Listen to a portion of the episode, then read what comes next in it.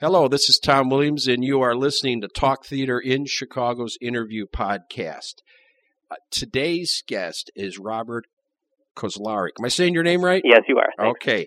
Uh, from time uh, from Lifeline Theater in Chicago, you know these guys are the experts at adapting novels and putting them on stage, and we have an expert here. Robert, you've done ten so far.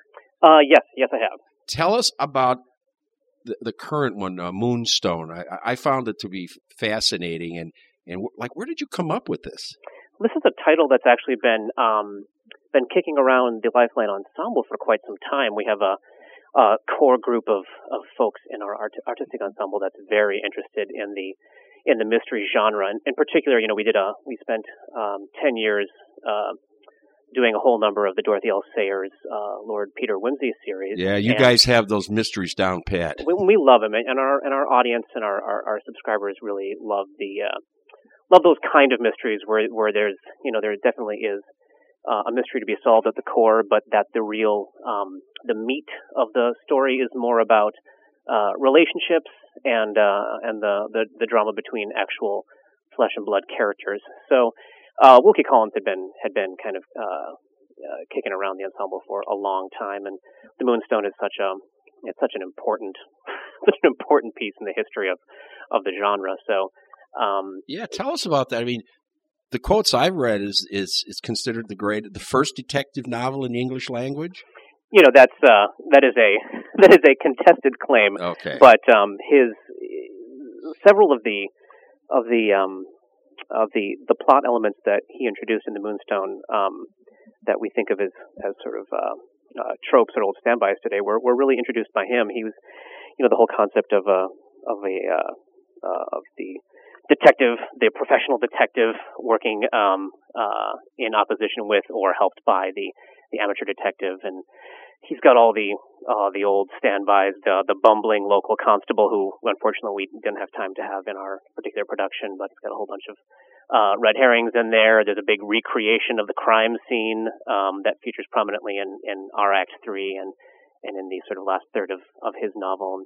And a lot of these things that we think of today as as as standby uh, mystery elements were were really first exploited in the English language uh, by by Wilkie. And I understand that that uh, all the other detective writers after him, they all looked to him as the model.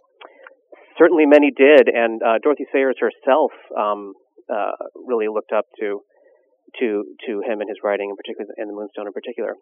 And there's, you know, I think that that kind of speaks to, in Sayers' case, you know, Wilkie Collins' uh, focus on on relationship and and the kind of the personal cost and the personal effect that all of these um, all of these mysterious and hard to explain uh, circumstances have uh, on the families that are involved.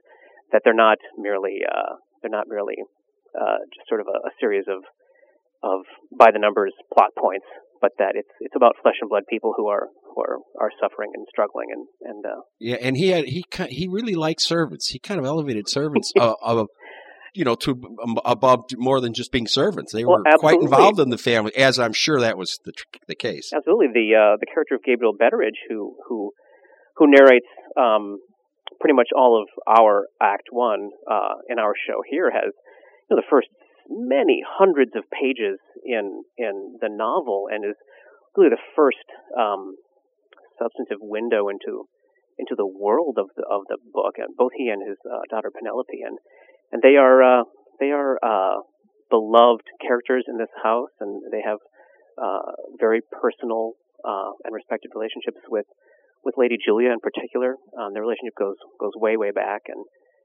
um, and they're uh, they're as important as all the various uh, cousins and and in laws running around the house. Well, he also uh, had strong women in in a lot of his uh, his work. Oh, wonderfully strong women from you know whether it's whether it's uh, Rachel who who takes a, a strong personal stand even at, at at great cost to her own to her own honor. Uh, you've got her, and then the other end of the spectrum, you've got uh, Drusilla Clack, who's who's uh, she's a bit of a a bit of a, a comedic device when you look at her. Uh, now, but you know, she's she's sort of prototype of of of the suffragettes that were coming up. You know, she's oh yeah, she's a woman who's you know who's living on her own and thinking for herself and daring to stand up to to um to the uh, to the society around her, and, and she's she's she's very strong. We may we may laugh at her a lot, especially in this show, but uh, but uh, there's a real strength there, and um, and then there's uh, you look at characters like Rosanna Spearman, who who makes uh, what could be argued as a as a very weak choice, but you know she she's someone who came from extremely uh, desperate means and really really spent uh, the the latter part of her life trying to turn her circumstances around, and there's a lot uh, a lot to be admired there. Yes, there is. Uh, let's get into the process of how you took this. I don't know how big the novel is. I I got a feeling it's it's a huge novel, and breaking it down and putting it on stage, yet keeping the essence of the story. Because I, I, I have not read the novel, but I did a a bunch of research before I did my review on it, and from what everyone's saying about it, that's what I saw on the stage. So you're to be congratulated. that's, that's definitely what I wanted people to feel like, even though, um, you know, realistically speaking, I, I had to cut out uh, more more subplots than I could possibly mention here. Um, but I guess you know I I, I began the adaptation uh, back in January of 2009, and that's kind of when I did the bulk of my work on the. But let's go back one step. Mm-hmm. You guys have a committee, from what I understand, right? Or, or well, we have an artistic ensemble, yeah, and yeah. Um, the title had been had been uh, uh, one of interest for a, a, very long time. And when I came into the ensemble in uh, 2004 five, I uh, I picked up the book for the first time and, and read it and fell in love with it. And we were as a group trying to figure out um, if one person in particular wanted to take it, or we'd even we'd even kicked around the idea of um, doing an evening where three different adapters would each tackle the the three different sections of it. Um, but um, that that didn't happen. And then uh, Francis Lemon Shelley, who who did all of our Sayers adaptations, was was um, was had been thinking about doing the Moonstone, but uh, when she was heading towards uh, towards Busman's honeymoon and wanting to focus on that, uh, I had decided to to step up with uh, my directing partner, so, Paul Holmquist. So somebody takes uh, becomes the advocate for the show.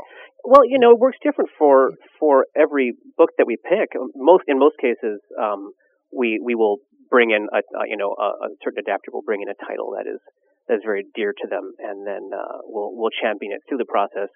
And then in some rare cases, there are just titles that we all love and just know that at some point when the timing is right for for someone to step up and do it, um, we want to see this happen because it, you know, it's it's something that we know our audience would would really enjoy, and it's something that feels like it. Well, I'll tell you, you guys have the magic touch when it comes to that because the variety just keeps it fresh. Uh, I've told people you just go to your theater, uh, don't even, don't even worry about what what the show is because you're going to see a great show.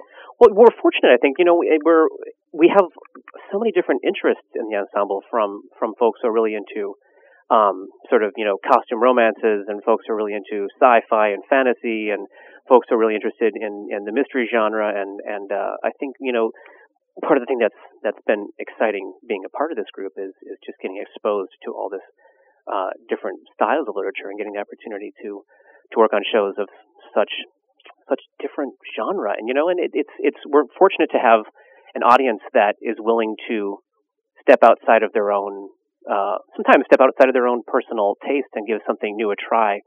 Um, and we're we're really lucky to have that not everybody can can get away with uh, doing such wildly well, different genre it, shifts. Part of it is they know they're going to see, you know, a top notch show. That you, you know, you guys production values are always so strong in your shows that you know I, am willing to you know whatever. The, oh, okay, that's the topic. Fine, they'll do a good job with it. You know, even if I'm like, whoa, g- going into it, I just know. You know, once you have that confidence, and then you guys deliver show after show. Well, thank you very much. Thank yeah. you very much. We're very fortunate. So too. let's get back to the process now. So okay, so you end up being selected, or or you end up being the advocate or the guy going to adapt this? Yeah, so so Paul and I stepped up and said that uh, I would adapt it and he would direct it, and we had actually had it. Um, it was slated to be our uh, closing show of last season, up to the point that we were about to send our press release out when uh, when we got the word that the rights for Neil Gaiman's Neverwhere came through. So we, at the last second, uh, switched out that project um, and put Neverwhere into last season, and then bumped uh, Moonstone up to this year, which I, ended up being great because I needed uh, I needed that extra year to uh, to sink my teeth into it. So how long is the novel? I think the you know I don't have it with me. I think the version that I have is at like 585 pages wow. or something. 500. All right, get us into the process. Now you read it, you love you love it, you see it on stage. Yet, you know, your show was 3 hours long and folks, it's 3 hours it just zooms. You know, unlike some of the 80, 75 and 80 minute shows I see that are 5 hours long.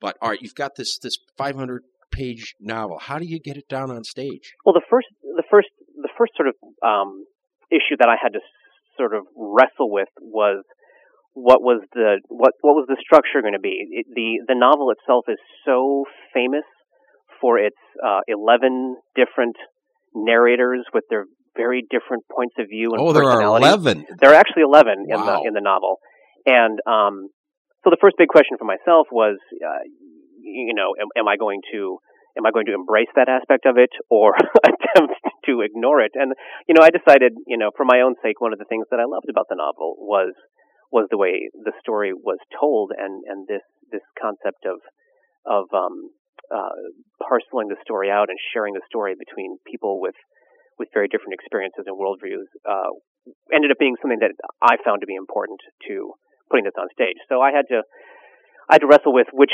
narrators um, I wanted to use. There were some that that were very easy to throw away. There's a couple of um, very small ones, like there's a there's a, a steamboat captain, and Sergeant Cuff has a has a little deputy guy um, that I I was able to do away with.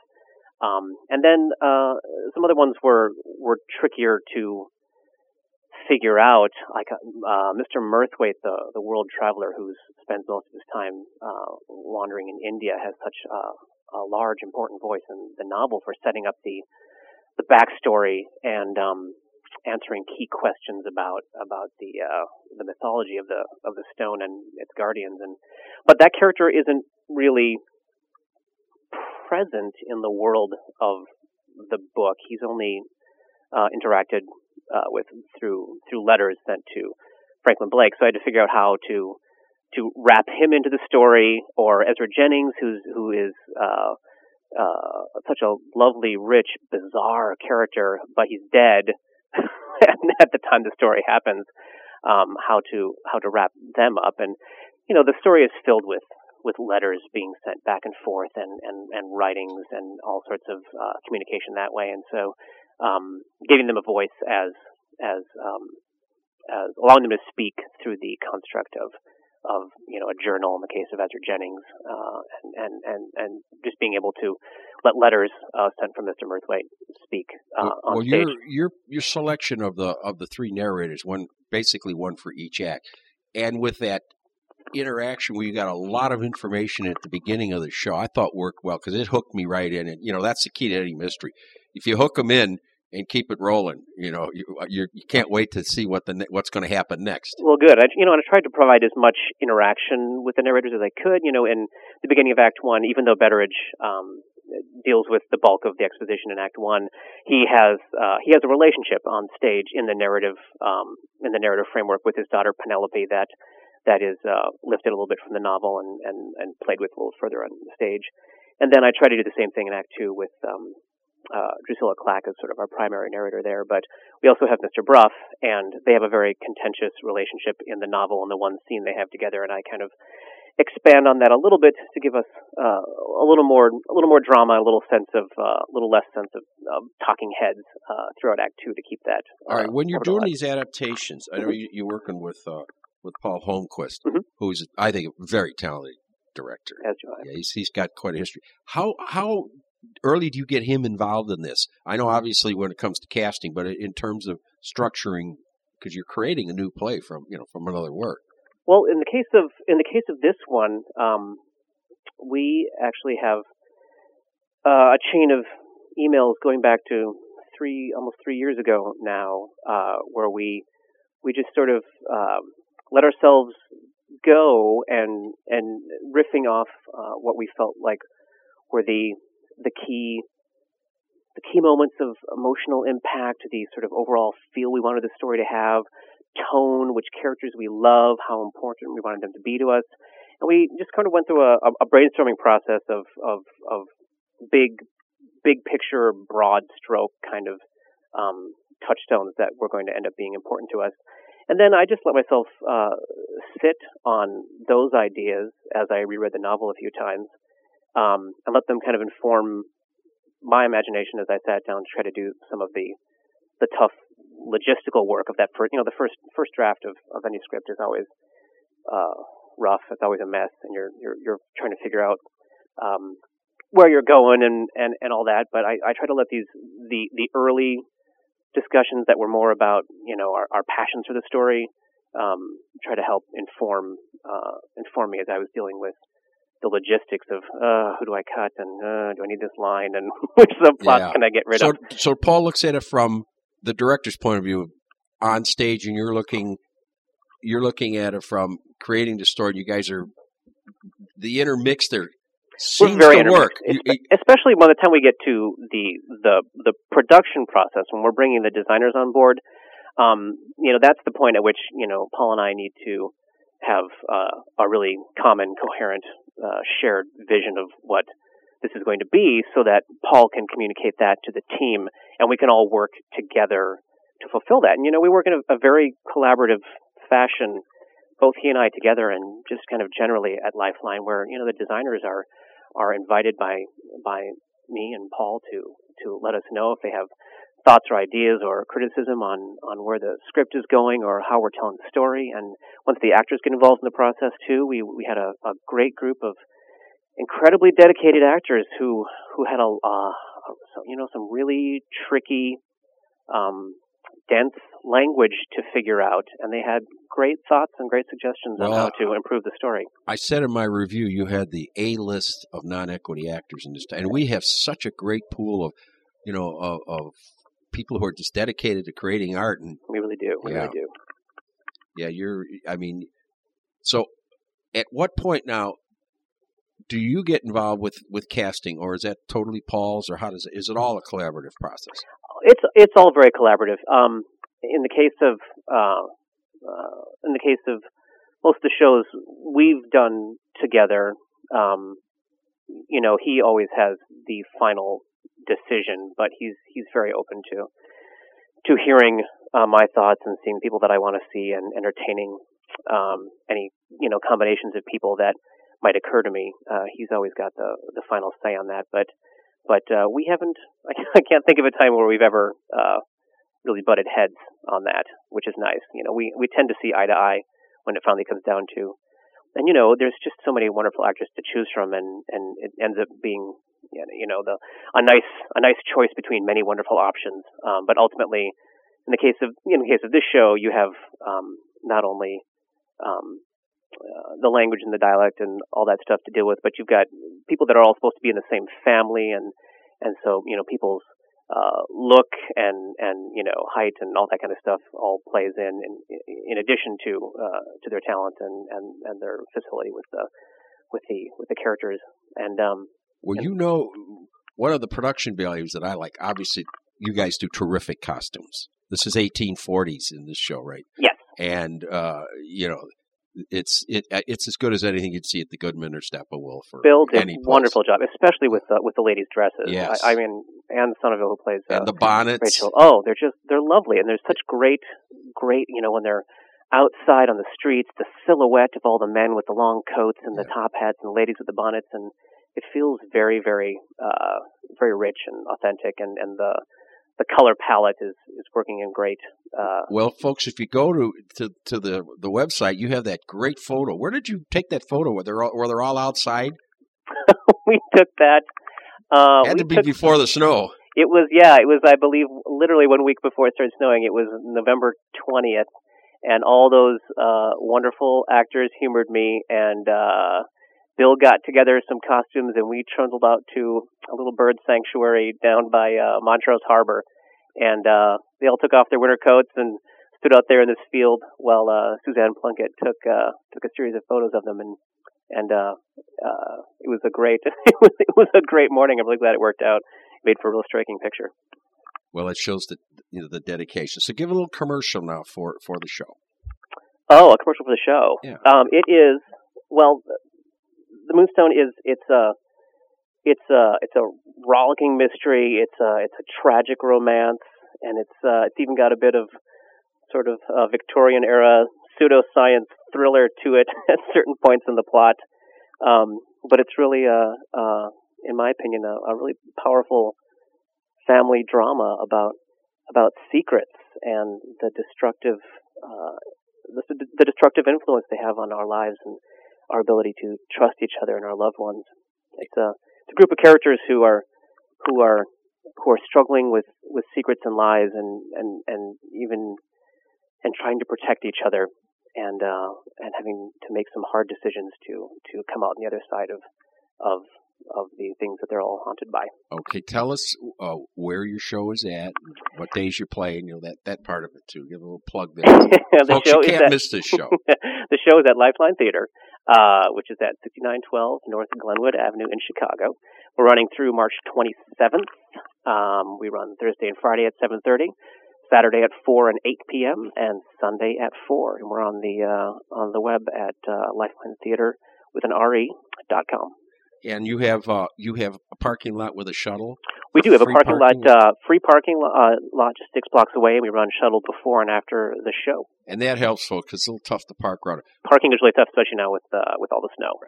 But uh, it's also right off the Morse Red Line stop. Half a block south of uh, Morse Red Line. Yep. So and it the show runs three hours. And what what's your ticket price? Uh, it's uh, thirty-two dollars on Thursday and Friday, thirty-five dollars on Saturday and Sunday, and then we have uh, group senior student discounts, and and um, we're also available on uh, Hot Tix and Gold Star and those things as well. Folks, for that kind of money, you're going to see a first class show. It really, anyone who likes mysteries, or anyone who likes period pieces, or anyone just likes good storytelling, that's what this show is. Well, thank you so much, Tom. So, Lau, let's talk a little bit about your background. Oh, by the way, I, what relationship is your dialect coach to you? Uh, she's my wife. Least that's what I wife. thought. Yeah. That's and, and and one other question. Several people, and I told them I was going to interview you. They said, ask them why in Act Two does the the set sort of you know looks like the the place is falling down. We have uh, we have a, a conceptual uh, construct going on in this show. We're at uh, at three key moments uh, in the plot. Um, some of the well, the, the set when you first walk in is is a, a very richly colored, highly detailed, um, but ultimately two-dimensional uh, trompe l'oeil uh, sort of facade and uh, this is there to to sort of mirror the the facade of, of of lies and deception that's going on with all the characters. And as as all the characters undergo or di- or make painful discoveries, um, some of that facade is is uh, stripped away from the set as well, revealing uh, revealing what's going on underneath, revealing kind of the. Uh, Boy, am I glad you said that because I guessed that. oh, I excellent. guess right, but I but I had but I said I'll, I'll ask because I didn't know. I'm glad you were able to guess it. It's uh, it's uh, Well, I wasn't I wasn't the only one. It was someone else. Too, it's so- it's a it's a subtle it's a subtle thing, but uh, we hope it uh, helps helps. It makes for some nice uh, imagery at the end, especially when when everything is fallen apart and, and the house is empty and and um, and all that. and the cast is just just such first class. And, and They're really good. I'd have to name everybody, but so I won't because we don't have the time for that. but I mean, really, it's it's it's incredible. There's some really really great performances in it, and uh, I got a feeling uh, Jeff Committee I know recommended it, right? they did, yeah. Yeah, I got a feeling you guys are going to be up there uh, again. This is you know it just seems to happen almost every year. Well, that's that's very kind. We uh, So let's get into your background now. Um, you've adapted 10 theatrical adaptations. You're also a director and an actor. Yes. I think you're an excellent actor, and I'm surprised. Uh, do you make it a point not to be in shows you adapt, or how does that work? I've only done that once. That was in uh, Neverwhere last uh, spring. It's the the writing process, especially here at Lifeline, when we're we're um, were having to put together fairly massive shows in a in a relatively short period of time.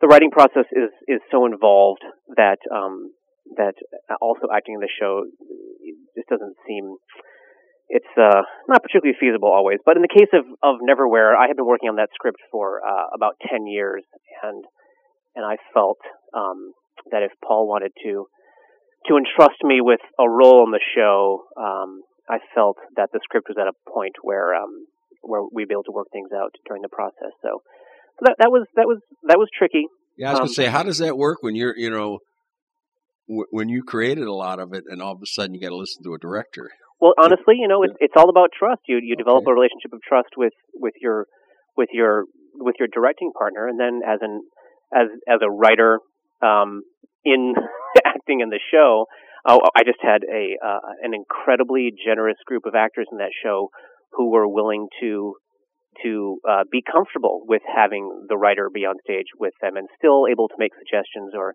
suggest cuts or additions or um, shows how you guys really get along because boy stuff like that would just tear apart a lot of theater companies. Yeah we're we're we're very we're very fortunate to to work with people that are are are as generous of spirit as as they are because it's it's not easy you know it, and it involves anytime you're putting up any artistic product you know it involves a lot of a lot of uh, hard feedback and and hard decision making but you know when you're putting up like we do six brand new shows every year it uh, it takes uh, takes a lot of patience and a lot of uh, a lot of support, and um, also takes people who see the big picture at the end. It does, and that's you know that's really if you take a look at Neverwhere, that's what that's what I had to lean on on on Paul for, since I was I, I, I literally could not actually see the big picture because I was in just about every scene of the play. So I I just uh, stepped back and put my trust in him that he would be able to, um, you know, bring uh, both our shared vision and his own personal vision to life, and, and he did indeed. Yeah, Paul does such a terrific job. Yeah, he really does. Yeah, I, have seen a lot of his work. Uh, so tell us some of the things you've been in as an actor. Um, I do a lot of my acting work uh, here at Lifeline, and uh, also with uh, Seanachai Theater Company, where I'm also an ensemble member. That's right, and they do they they do great stuff. Oh yes, I've yeah, I've, I've, been I've been very sad to miss uh, the last to not be able to be in the last few shows they've done because I, I really loved, uh, especially the Weir. I thought was was uh was just really rich and and, sure and well done. Um, but uh, yeah, with Seanachai, I've I've been in uh, Mojo Mickybo and mm-hmm. and and War and uh, Whistle in the Dark and and then uh, here at Lifeline recently, it's been uh, uh, Wuthering Heights and Neverwhere and uh, Busman's Honeymoon and Mark of Zorro, which we had a blast running for for uh, months and months here and down at the theater building. Yeah, you guys did great with that show. Uh, uh, Treasure Island, didn't weren't you involved in that too? Uh, I directed that one. Yeah, yeah that that was one of the best versions I've seen, and, and how you guys created that the ship on that oh, little stage. Alan's set was remarkable, and the ability of that group of men to to climb and clamber and over and under and through that thing was it was really something to watch. I I I, I never had a I never got tired of watching that show. I'll tell you that much. they were really spectacular. What generally is the rehearsal process to put together a you know brand new show? These big shows with a zillion entrance exits. You know, lots of dialogues, costume changes. I mean, well, typically here we're we're um, somewhere around the six or seven week mark, um, which is um, which is sometimes not quite enough, but we're very fortunate to have a a two week preview process, and we really do a lot of um, a lot of work throughout the preview process. We we we rehearse on preview days. We we we solicit audience feedback throughout both weekends of previews, and then we have um, we go back into rehearsal the two week uh, the week before between the two previews, and uh, and uh, we make great use of of that time. But you know, also as, as far as the script development goes, um, before the actors even come into the rehearsal hall, we've we've had in the case of most scripts, um, two separate full readings with you know um, full ensemble discussion, uh, development discussion about the script that will run, you know, anywhere between three to six to nine months before rehearsals start. So there's a lot of work done um, beforehand, before the actors even get into the space. But you know, there's a lot of things you never discover until you actually have actors, uh, you know, moving around on the set and and trying to figure out costume changes and trying to make sense of their their characters and motivations and stuff. So Wow. a lot changes in those in those last six or seven weeks. it, it's an amazing process. I mean, m- most theater groups don't have the chutzpah to try that. And, you know, the, it's so, a lot simpler to take another script, you know, a, a finished play and then cast it, rehearse it, find out what it's about. Well, it's you know it's it's this this process is is something that we that we really love and we're we're all we're all dedicated to and uh, it's it's great to to be with a group of artists that that have have a, a similar set of interests. Well, you guys are the best at it, and Well, and thank you very uh, we much. got to keep up the work. I have time for one more question, Yeah. and it's one that I always give. What advice would you give to uh, a young adapter, a young playwright, in terms of uh, of getting started? What, what what after ten doing you know being involved in this for a number of years? What what advice would you give them? Boy, I I guess I would I would um I would advise getting really comfortable with the development and feedback process, which is which is something that everyone um, uh, struggles and grows and learns with throughout their entire career. But I think uh, there's there is there is so much to be learned from from readings and the thoughtful criticism and advice of of other talented artists. Um, if you're willing to to open your mind and open your spirit to it, and uh, I, I think that's that's that's a that's a challenging part of uh, you know any artistic ende- endeavor. Uh, listening Yeah. to to people To the and their criticism, criticism yeah. that it's very hard, but um, uh, oftentimes uh, the best ideas or the the best challenges to uh, to your own ideas uh, lead you to paths that that ultimately end up being uh, deeper and richer than you than you could have found on your own. And and I uh, I really cherish the, the the collaborative process that we do here. And Well, you guys are as good as any group that I've seen in this, and keep up the good work. And thank you very much, Tom. and folks, go see a play this week.